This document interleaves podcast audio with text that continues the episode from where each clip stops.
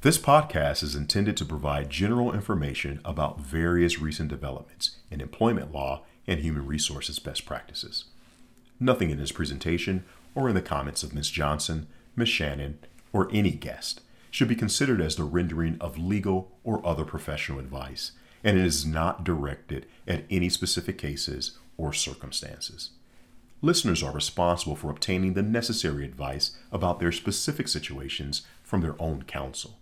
These materials are intended for educational and informational purposes only. The presentation and these materials represent the opinions of the participants and not those of their law firms or companies.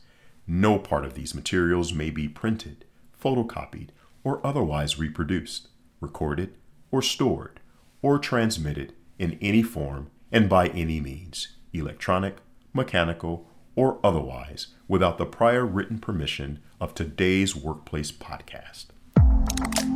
Welcome to today's Workplace, a podcast created to keep employers current on the latest employment law trends while providing proactive solutions to the everyday issues arising in today's rapidly changing workplace.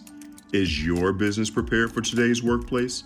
Let's find out with your hosts, Barbara Johnson and Belinda Reed Shannon.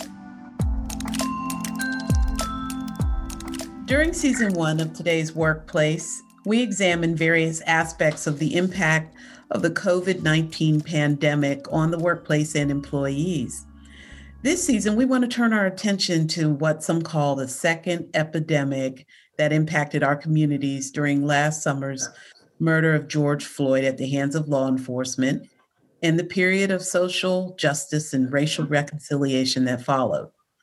We saw Americans in cities around the country demand racial equality, and consequently, companies everywhere responded by revamping and expanding efforts to address diversity, equity, and inclusion in their organizations.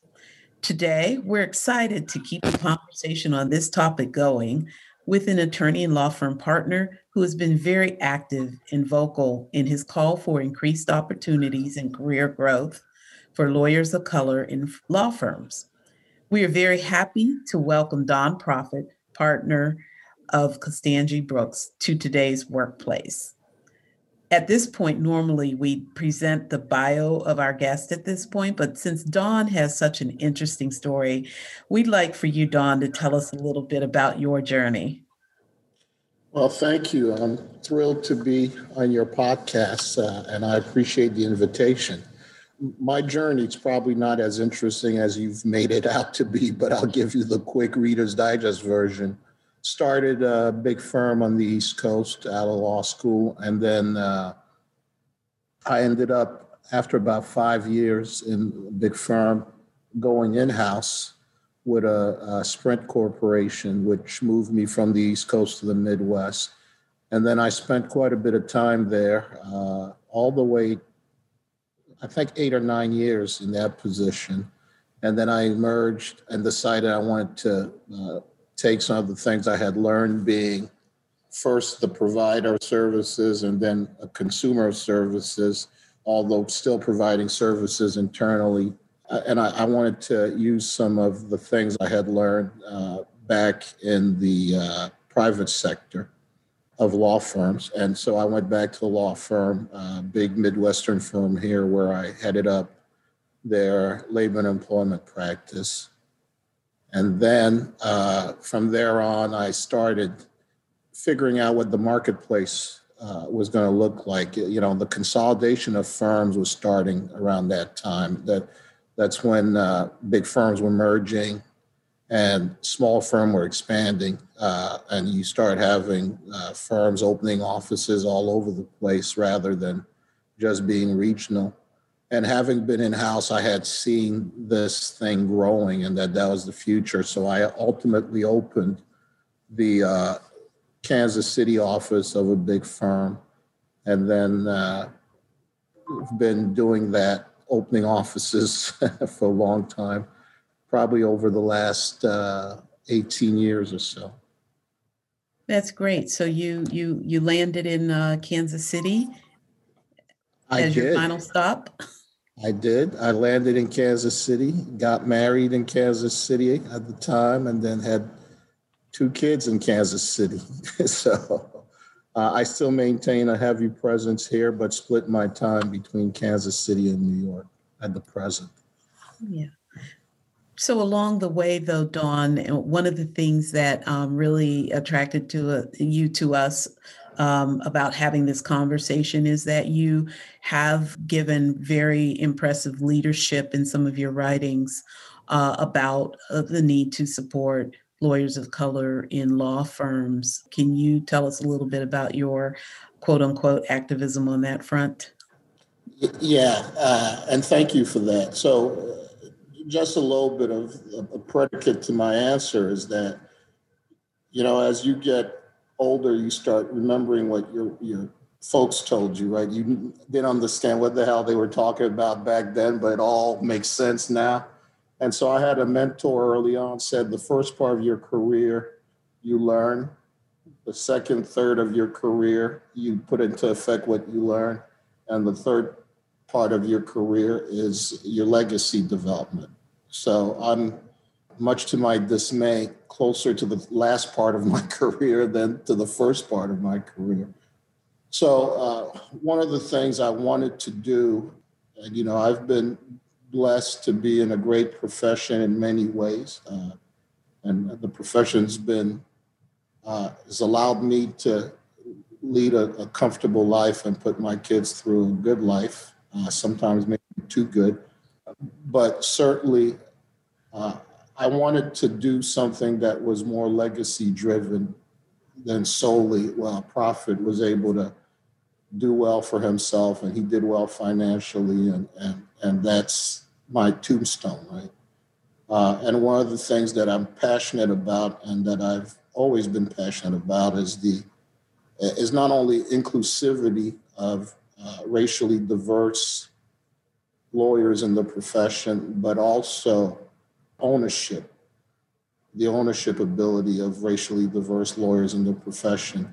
Both have been, as you all know, you, the two of you have been tremendously successful in your careers. And, and so I'm not telling you anything you don't know, but, but both have been elusive uh, for people of color. Mm-hmm. My goal is to hire as many wonderfully talented people of color as I can in our firm to give them the same opportunities that uh, majority lawyers get in big firms, to also create a uh, the, the, the transfer of both business knowledge, mentorship, and power through time uh, and, and, through creating an ecosystem that allows us the same uh, opportunities to succeed and fail that the majority lawyers seem to get uh, as a birthright. That's great. Thank you for sharing that. One slight addition to your um, introduction is I think we referred to Constangy Brooks. And I think there's another part of that name. So, would you tell us the name of your firm and what your role is? Uh, uh, so, you know, firms are typically referred to by their first two names, but the entire firm name is Constangy Brooks Smith and Prophete. Oh, that was that was a serious LLP. that was a that was a serious fail on my part. Oh, Forgive no. me, Don. not at all. Not at all. No worries about that. No, I remember having a conversation with Don um, around the time that he joined the firm and a very conscious decision that he made to become a name partner in a majority firm and the advantages that he thought um, that that would bring. So congratulations. Well, thank you. What you failed to say is that that was a conversation where I was begging you to open our DC office. right? That's true. That's true. That, that, is, that is very true. That is very true. So. An October 2019 survey of 238 large law firms by the Minority Corporate Counsel Association and Vault found that Black lawyers made up 4.83% of associates and only 1.94% of equity partners. white lawyers made up 73.38% of associates and 89.87% of equity partners. Don, what have you found to be the root cause of such low representation of Black lawyers in law firms? There, you know, I've had a chance to both experience it and to study it, uh, uh, study the cause and effect of these issues. While not scientific, this is based on personal, you know, personal experience. And so there are a number of factors that that uh, basically create these disparities. There's the factor of, you know, traditionally the legal profession was a, a and remains so in many respects was a very elitist power, center. And it was not a welcome uh, a welcoming place for people of color. In fact if you look at probably the various business sectors in the country you'll find that there are two centers of power and finances that are still closed to people of color, and that's the law and banking. And by banking, I mean financial institutions and all that. That's where we still, and the correlation is that those are also the principal power places of the US, right? Banking and law. You make the laws, and banking is where the money is, and that's where we're not. So, uh, because I am a very suspicious person, I will say that there's a correlation between the two. So that's one. I think there's been implicit and explicit racism once we've entered the profession. I, I, I, there have been studies made on this. There have been also uh, the the uh, white papers where a certain memo was drafted with a white sounding name, and then when it was repurposed with a black sounding name, that all of a sudden the paper failed right? But it was a great paper when it had a white sounding name. So the, it's clear that, that, that, there were issues there. Also, there's been a lack of interest overall in the legal profession to uh, diversify in a serious way. And, and a lot of people would say that, look, firms talk about it a lot and they post that stuff on their internet, but mere activity does not create real interest. So the fact that uh, you know they say that they're interested in in resolving this issue and yet have not found any serious manner of doing so, uh, and the numbers are very similar with respect to representation to when I started practicing in 1992. So I have to be uh, uh incredulous of the true desire to to uh, address this situation. And then lastly, I just think that our people go in, people of color go in, they're uh, disenfranchised, they get disenchanted, and then they're very smart people, you know, they're, and then they go do other things that, that doesn't require such a taxing environment and an intellectually uh, debasing environment. And so they leave. So last summer, as Americans in cities across the world were demanding racial equality, a lot of organizations, including legal organizations, started calling on the industry to make changes. Um, you talked about the fact that, you know, some of them have always talked about the need for change, but haven't really done anything. And so, you know, I'd like you to tell us, as a legal industry veteran and insider, uh, can you share any observations you made of how law firms and even the corporate legal departments at law firm service um, how did they respond once you know they heard all these calls for demanding change? And and can you detect any positive impact at this point that those changes have had on opportunities for lawyers of color so here's the thing that happens historically, and I've been through various cycles of this, is there's something abhorrent that happens in the community, and it just reinforces that there are very clear and critical problems with racial inclusiveness and the way that people of color are treated by society.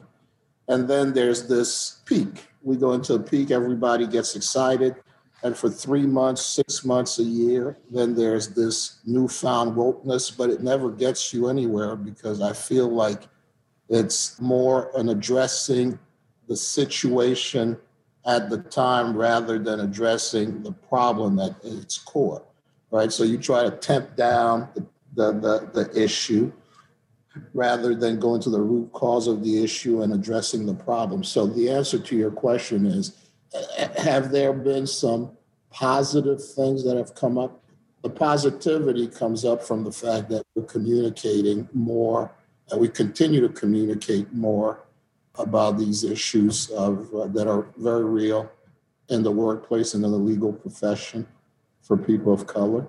Uh, the negativity is the what, what I what I consider the co-opting, the easy easy co-opting of remedies or issues towards these problems, right? So I, I remember even at my firm, the biggest thing people could come up with at first glance was, well, let's uh, recognize a holiday. Well, you know, that's great. A black holiday is good. I'm never going to go against that, but that's really not addressing the root of the problems. But it's a very facile way of addressing that that tends to demonstrate that you care, but doesn't in reality do anything and move the needle. So that's always my concern with that. So, um, the, you know, did you see anything different happen? Did you see anything different come out of the conversations and commitments from last year? No, not in the legal profession. What I did see is a heightened level of intensity from young people of color that I had never seen before as a result of all the, the things that have been going on. And I, I was proud to see that even my kids who are young adults, I have a 21 year old, soon to be 21 year old son and 18 year old daughter, and they were extremely involved in the movement, the Black Lives Matters movement. So I thought that there was a real opportunity for maybe this next generation to do more than certainly my generation uh, has done, and maybe with more success. But law firms, again, what, what I've seen from law firms is the same regurgitation of the same letters that they had before stating, oh, we, we understand that there's an underrepresentation, we understand that there's problems, so we'll get signatories from law firms and, and corporations committing to address this problem with no true leadership on the commitment, no true metrics on the commitment, no true uh, ability to see what anyone is doing with respect to, to improvements. So really, it's we, we're just recycling failed methodologies. Really interesting point, Don, about recycling failed methodologies my observation has been that as companies have kind of tried to address the post George Floyd murder realities, that they're doing the same things that they've always done. And we know that those things don't work. So, from your vantage point, from your experience, both in terms of having practiced in a variety, practiced law in a variety of different venues, what should law firms be doing? So first, what should law firms be doing? And then let's talk about what should corporations be doing? What are the concrete steps that leadership of law firms should take at this point if they really want to turn this moment into a movement? So, good questions. Think about it this way, and, and this is the most you know, I'm a simple minded guy. So this is a very simple way for me to understand the reality of the situation. We, as people of color, have asked the people who engage in the bad conduct and who get the benefits of the bad conduct to self regulate. That's never going to happen. Law firms will not self regulate. Okay, the system is too beneficial to the stakeholders. So the only real power to change that are corporations, is the people who drive the dollars. is your in, in-house counsel. They're the only ones who can force regulations on law firms. Law firms will do whatever they can to appear as if they are accommodating to the issues, that they're serious. But ultimately, the pie remains on one lever. One, one group has all the pie, right? And that's the, the, the, not, the majority lawyers. So what needs to happen is that corporations need to be determined and we need to push corporations to spend their dollars and to direct their dollars in a very effective and surgical way. There are a lot of law firms out there. All right. And there are and there's my research showed there were at least in the top 250 law firm over $40 billion of revenues generated in those firms. So this is not the whole profession. This is just a segment, a very small segment, really, of the population. Those dollars are directed to the same people. They're directed in the same manners and systemically in no different way to, to urge uh, to urge change. So if you want real change, you have to create new ecosystems. You can't regurgitate the same thing and think you're going to get a different result. And the ecosystem is we have to empower people of color to be able to create internal ecosystems that will sprout.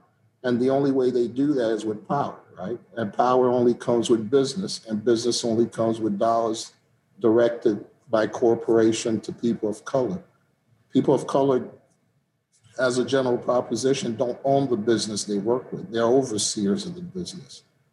So it's time for, for having portable business is the answer to a lot of these issues. So, Barbara asked you about the law firms and what they're doing, the lawyers, um, oh, and so the lawyers within and lawyers seeking to grow in the profession, uh, particularly in corporate law areas. I'm wondering, are there any any new recommendations for what they can do to grow their portable bank of business? Is there anything that they can take advantage of, given the posture of corporations in wanting to respond to racial reconciliation? Great question. So, this is where I take to task everybody equally. People of color in corporations need to stop and think about how they're directing their dollars. We are not directing our dollars to other people of color. We are complicit in perpetuating a system that's been discriminatory and that's been, as a general proposition, continuing to disadvantage people of color because we have people of color in house who do not view it as their one of their primary responsibilities to ensure that there is a commercial flow between very talented lawyers of color and the corporation. So they go in and they just continue the system. So that's general counsel of color. You're on the hot seat. Uh, decision makers of color, you're on the hot seat. If we cannot do that for ourselves, then the ask of people, majority people, is foolish. Yeah. Interesting. Don, you talked about um, what corporations can do. But let's go back to the law firm, um, law firms for a moment. What can leadership of law firms do to ensure a positive experience for associates of color? We've talked about, you know, we've talked about business, we've talked about portable business, and that's obviously very, very important in the law firm power structure. But what about associates, what would make their experience, recognizing that from my observation, so often it's awful. It's an awful, awful experience to be an associate of color in a majority law firm. That's just a reality. So, what can be done to reduce the barriers, to make folks feel more included, greater sense of belonging? What are some of the strategies that would work? You're asking a great question, but um, I don't believe that the solution is from the bottom up. It's a solution from the top down. The associates have no power. Right. They go into the system as is and they're recycled. And this is exactly what happens. We, we have Corporation X says, well, why don't you have some lawyers of color? And then they recycle us, right? They don't develop us. And then they just, just as long as they have any person of color, they're good. So we go to this turnstile process that creates problem. And that creates no type of bond to the firm and no type of allegiance, love, development, mentorship, none of that, right? Which is different than what uh, many majority uh, young lawyers get. So when I look at the question is what can they do more? I, I don't know that there's anything you can do if you're required to run a race from the start and somebody runs the race from the 50 yard and's got to go to the 100 yard. I, I'm going to run twice as fast. I mean, nobody can do that, right? You can only do what you can do. The firms have to diversify their leadership. The firms have to start looking like the rest of America to understand what's necessary to go out, recruit, and create favorable environments in the workplace. Other places do that. Other businesses do that. Mm-hmm. Why can't law firm? I think we give law firms in the financial industry this false pass. It's a false narrative that there's something more special about a law firm that creates this invisible uh, wall that's very difficult and only the very best can make it. Yeah, people are very smart in law firms, but there's the best companies in the world figure out how to diversify and, and, and create inclusiveness. Not perfectly, but much better than law firms. If law firms were simply able to meet that standard, the improvement would be dramatic. Even the military is doing great with diversity. Right. Yes. So one of the things I think that law firms latched onto in in in terms of diversifying is is this notion of of something called the Mansfield Rule, which was a program created by Diversity Labs and you know provides metrics for legal organizations to increase their diversity. And so in order to be a Mansfield Rule certified law firms must consider a pool that's made up of at least 30% women, attorney of colors, LGBTQ plus, and lawyers with disabilities for leadership and governance roles, equity, partner promotions, and formal client pitch opportunities, and also senior lateral positions. So I was wondering, are you familiar with the rule and, and can you um, describe any ways in which you've seen it uh, used with success? I am familiar with the rule. So I, I've represented professional sports teams and leagues in the past and, uh, and still now. And there was an equivalent of the Mansfield, or at least uh, something very similar. It's called the Rooney Rule. Right. right. And the Rooney Rule was an abject failure. Right. And the Rooney Rule was the same thing as you, in order to diversify front office positions and head coaching positions, that anytime one would open, you would have to have at least a person of color be part of the interviewing process. The numbers have not ticked up at all, it's been well over a decade on that. So, rules are nice, right? If you apply them legitimately, right? So, these rules, you can, so we can get invited to the dance, but if nobody asks you to dance, it's still standing on the wall right? Right. So that's the ultimate deal about this. It, it's no longer simply coming up with what I, I call these de facto triggers to make people happy in the moment, is to create accountability, to make firms show you how they're implementing these rules, to make firms show you how they've they've diversified their roles with very talented people that's how that works. The mere fact that this rule exists, I frankly, I haven't seen any uptick in in any positivity as a result of the Mansfield rule. Well, that's disappointing uh, that there's no uh, visible at least to the naked eye, um, you know, impact of it yet, but unfortunately not surprising given, you know, the history of other, you know, attempts that have been done over and over and over again for years, but still haven't changed things.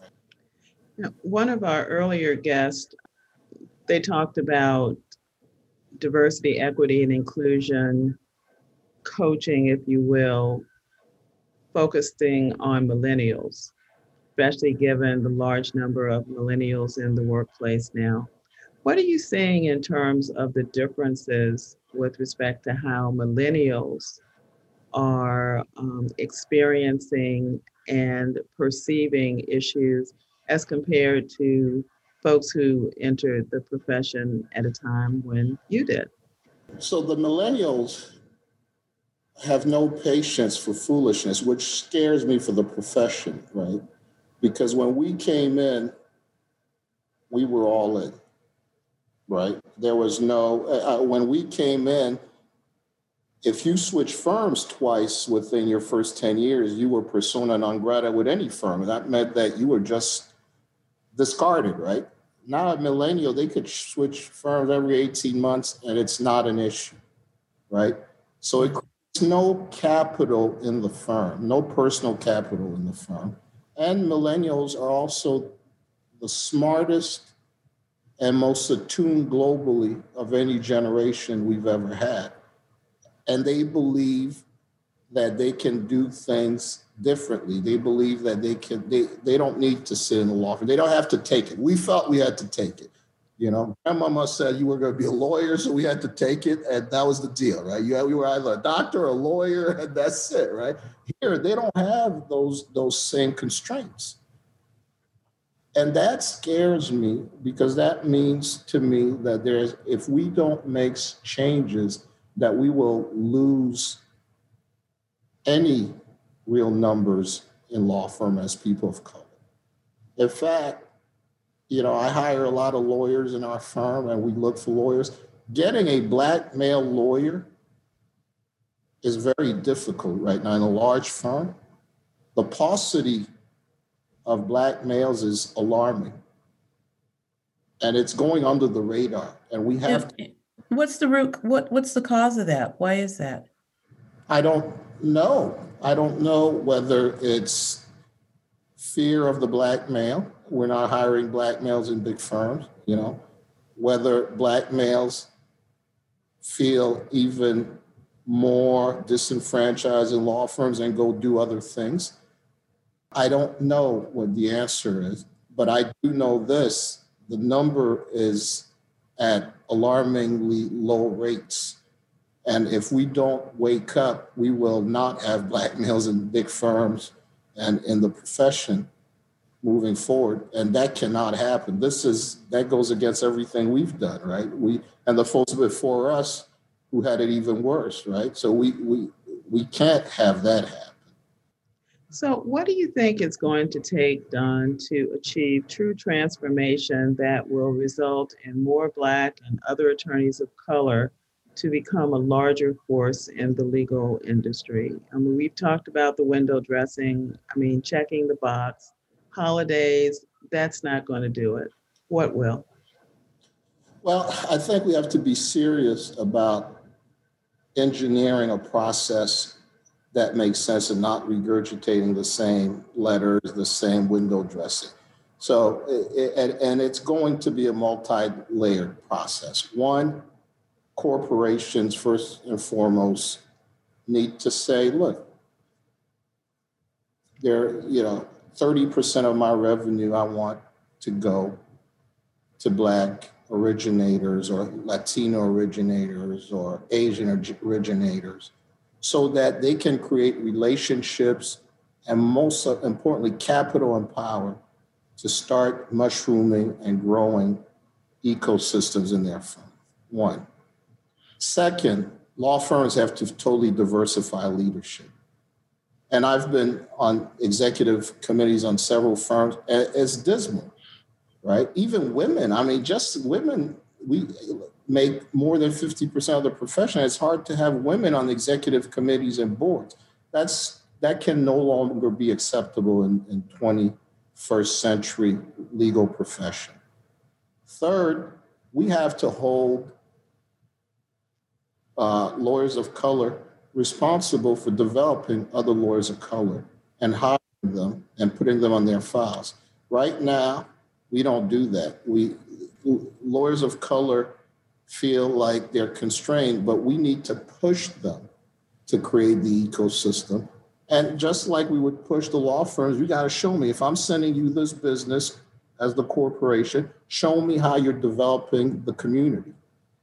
If you can't show me that you're developing the community, it's the same, you're just profiting personally from it, then I can go to somebody else. I can stay with the, majority guy to get the same result, right?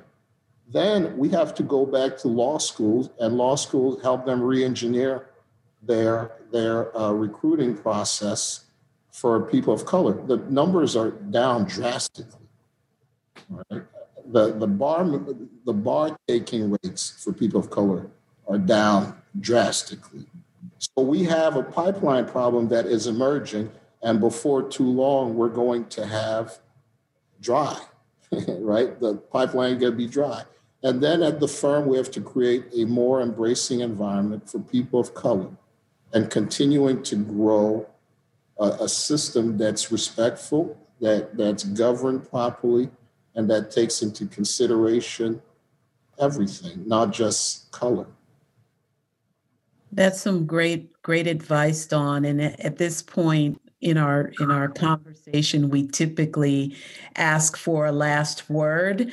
And since you've already given us that great last word with respect to the law firms and the corporate law departments on several different levels what would be three pieces of sound advice you would give to lawyers of color who are poised and ready to take their careers to the next level? You know piece one is the thing that's always disappointing, I think, is that we, people of color, are not intellectually curious about one another. We don't know each other, right? We don't know who's in our community. We don't have the connection. We're kind of ships passing in the night. We have to stop that. We have to all know each other, benefit from each other's lessons, uh, there's more like i like to say there's more than one rolex for everybody right? Mr last i checked mr rolex didn't make just one rolex. Everybody can get a rolex. You don't you're not competing with your own people. And far we're, we're so behind we can't compete with it's ridiculous to compete with ourselves right? It's competing with yourself. So we we have to develop a community of relationships that helps us get through this Second, I think, and I hate to say this because I don't want it to seem as if I'm rendering any segment of the legal profession unimportant. But I think it's important for lawyers of color to develop their own business. You could be a subject matter expert and have a great career. You could be a non equity partner and not a lot of business and have a great career, be very that's excellent. But I think ultimately you need your business portability. You need the ability to make changes and to go someplace else and to expand what you can do. And your power base comes from your ability to have business. So uh, the last one I'll say is the in-house people of color stop being scared of hiring your people Say that again for the people in the back. Stop being scared of hiring your own people. Amen. Got it.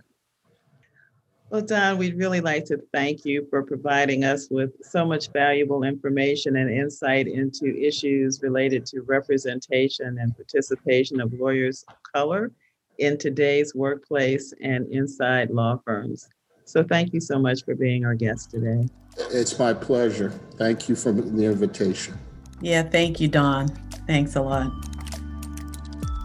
You've been listening to today's workplace with Barbara Johnson and Belinda Reed Shannon. If you like what you heard, click subscribe so you don't miss out on future updates and episodes. For more information about today's episode, check out today'sworkplace.com. That's T O D A Y S W O R K P L A C E dot com.